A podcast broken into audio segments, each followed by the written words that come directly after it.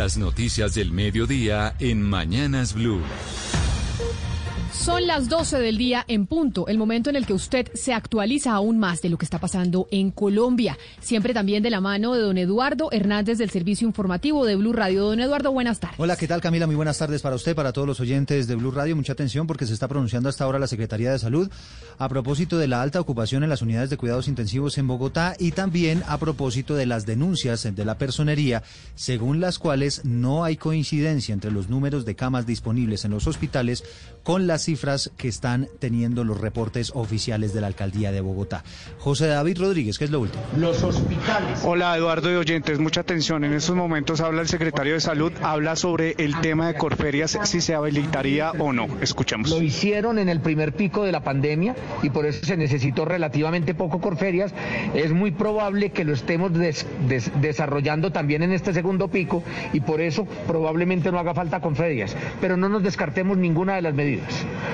Secretario, sobre una claridad. En estos momentos entonces se habla del tema de vacunas. Escuchemos un momento. En este momento los vacunadores con que cuenta la Secretaría Distrital de Bogotá son 380 Ahora. a este instante. No van a ser los vacunadores totales.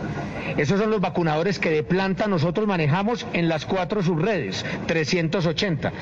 Pero a partir de este momento estamos empezando el año, se empieza un enganche adicional de más personas que van a ser necesarias, no solo para hacer el proceso de capacitación que el Ministerio de Salud también nos va a brindar, sino por supuesto para garantizar la vacunación de COVID y del resto de los biológicos que tenemos que garantizar en el país. Eduardo y oyente, nos vamos a acercar un momento al secretario. Secretario, buenas tardes. Estamos en vivo en estos momentos en Blue Radio con Camila Zuluaga. Expliquémosle muy rápidamente qué pasa con el tema de unidades de cuidado intensivo en estos momentos en Bogotá. Como lo compartíamos ahora, estamos haciendo una visita a todos los servicios de cuidados intensivos para verificar su disponibilidad, sobre todo frente al tema de talento humano, que ha sido un reto que tenemos que trabajar en este momento. Hoy estamos en la zona norte de la ciudad, en el Hospital de Simón Bolívar, en el Hospital de Engativá, en el Hospital de Suba, de suerte que podamos garantizar que esas camas que tenemos en el Salud Data están disponibles de manera permanente. Secretario, ¿qué responderle el tema a la personería sobre estas denuncias que habló el personero hoy en Blue Radio? Con todo el respeto que nos merece la personería y el personero. Ahora mismo a las 2 de la tarde vamos a estar sentados con el equipo de la personería trabajando para solucionar esas diferencias. Es muy probable que tengan la razón en algunas de ellas. Es probable que si les aclaramos algunas las podamos solucionar, pero seguimos trabajando de la mano. Muchas gracias. Secretario, muchísimas gracias por estar en Blue Radio. Camila, ¿está la situación, el panorama en cuanto a unidades de cuidado intensivo y también vacunas que responde a esta hora el secretario de Salud? José David, vamos a estar pendientes de esa reunión a las 2 de la tarde entre la personería y el secretario de Salud, pues para saber qué pasa con las cifras, porque tenemos cifras distintas que entrega Salud Data, que es precisamente ese sitio en donde se conoce toda la información de lo que está pasando con el COVID-19 en Bogotá y las cifras que encontramos la personería. Exactamente. ¿Cuántas camas hay disponibles en Bogotá? Una de las cosas que explicaba también el secretario de Salud es que son cifras que cambian con el paso de las horas. Y usted sabe que el Salud Data se va actualizando con el paso de los días. Entonces puede ser que ahí también esté la diferencia entre las cifras de la personería y las de la alcaldía. Así es, pero del gobierno local, el gobierno de Bogotá, vámonos al gobierno nacional, Juan David, porque ya el gobierno estableció claramente cuáles son las comorbilidades o las enfermedades de base que van a tener prioridad para la aplicación de las vacunas. Sí, señora, son nueve, pues dentro del plan de vacunación que tiene diseñado el gobierno nacional, tienen prioridad a las personas que con estas comorbilidades, a nuestros oyentes, escuchen bien, enfermedades hipertensivas, diabetes, insuficiencia renal, también enfermedades pulmonares, esas son las famosas EPOC, los que tienen asma, VIH, cáncer, tuberculosis y obesidad, son las personas que van a estar dentro del primer grupo de vacunación. En el país hay alrededor de 5 millones de personas que tienen estas comorbilidades desde los 16 años hasta los 70 años que entrarán en las primeras fases de vacunación. Son las 12 del día y 5 minutos. Seguimos hablando de COVID-19, pero esta vez frente a lo que está pasando con los viajeros que están regresando a Colombia después de estar en el exterior. El gobierno ya advirtió que se va a permitir que esos viajeros aborden en vuelo, aún así no tengan la prueba PSR negativa. La idea es que se practiquen esa prueba una vez lleguen a Colombia. Sin embargo, en el Aeropuerto Internacional José María Córdoba están exigiendo las pruebas, sector David Santamaría. Es un trabajo conjunto que han comenzado las Secretarías de Salud de Antioquia y de Río Negro frente a las estrategias de acompañamiento a los pasajeros que llegan al aeropuerto internacional. De esta manera se adelantarán tamizajes a los viajeros para evitar la propagación del virus. Luis Fernando Suárez, gobernador encargado de Antioquia. Y creemos que va a ser necesario fortalecer capacidades con el equipo humano de la Secretaría de Salud de Río Negro. La regulación de las camas genera, digamos, esa exigencia de tener el mapa de todas las camas del departamento y poder ubicar los pacientes de acuerdo a sus condiciones médicas la preocupación puntual es que tan solo el 6% de los viajeros que se movilizan en esta terminal se quedan en el oriente antioqueño y el restante se dirige a Medellín y a otras subregiones del departamento. 12 del día, 5 minutos y se mantiene el toque de queda y la ley seca durante el puente festivo de Reyes en el área metropolitana de Bucaramanga, a pesar de la solicitud de las empresas de flexibilizar la medida. Esta información la tiene Javier Rodríguez.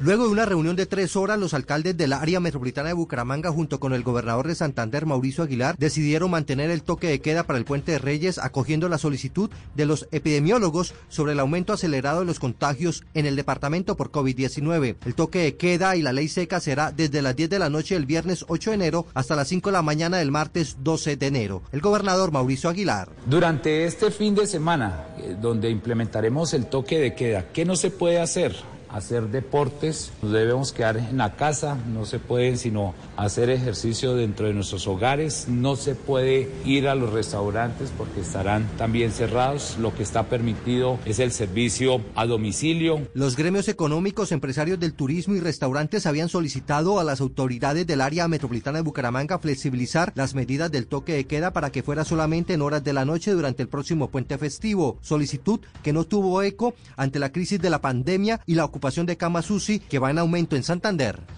Y nos vamos para Barranquilla porque acaban de hacer un balance frente al número de comparendos que se impusieron en todo 2020 por violar las medidas sanitarias. Fueron más de 72 mil los comparendos a ciudadanos que no cumplieron con las medidas. Ingel de la Rosa.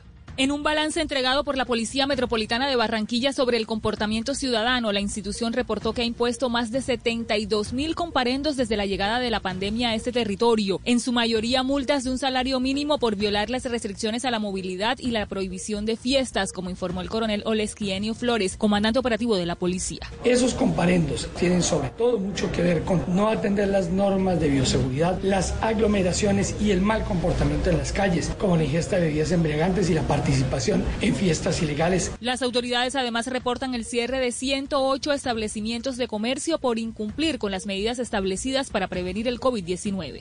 12 del día, 8 minutos y estudiantes del grado 11 de las instituciones educativas públicas de Pitalito en el departamento del Huila van a regresar a clases presenciales a partir del próximo 18 de enero. Silvia Lorena Artunduaga.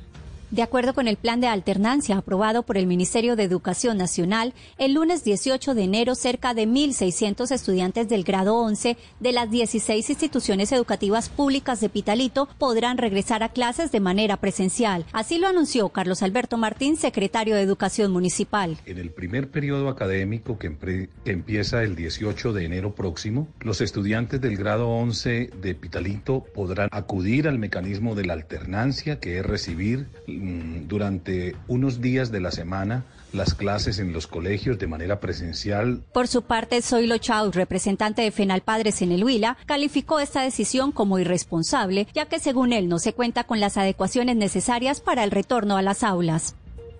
Son las 12 del día, 9 minutos y atención Camila, está aclarando el secretario de Gobierno de Bogotá, Luis Ernesto Gómez, que la alcaldesa de Bogotá, Claudia López, se hizo la prueba para de PCR, la, prueba contra el COVID-19 para detectar el COVID-19 antes de entrar al país y resultó negativa. Y dice él que reasume entonces plenamente sus funciones y por tener resultado negativo de la PCR no tiene ninguna restricción a la movilidad. Es decir, la alcaldesa, pero entiendo que igual va a guardar confinamiento. A pesar de que se hizo la prueba PCR, entiendo que la alcaldesa va a guardar confinamiento o no. Sería, según esto, entonces voluntario, porque está diciendo el secretario de gobierno que como le dio la prueba PCR negativa antes de llegar a Colombia, entonces no tendría restricciones a la movilidad. Hablando precisamente de los confinamientos, por cuenta de ellos, los pagos online, o sea, en línea a través de Internet, en las plataformas de domicilio, crecieron un 70% durante la pandemia, Marcela Peña.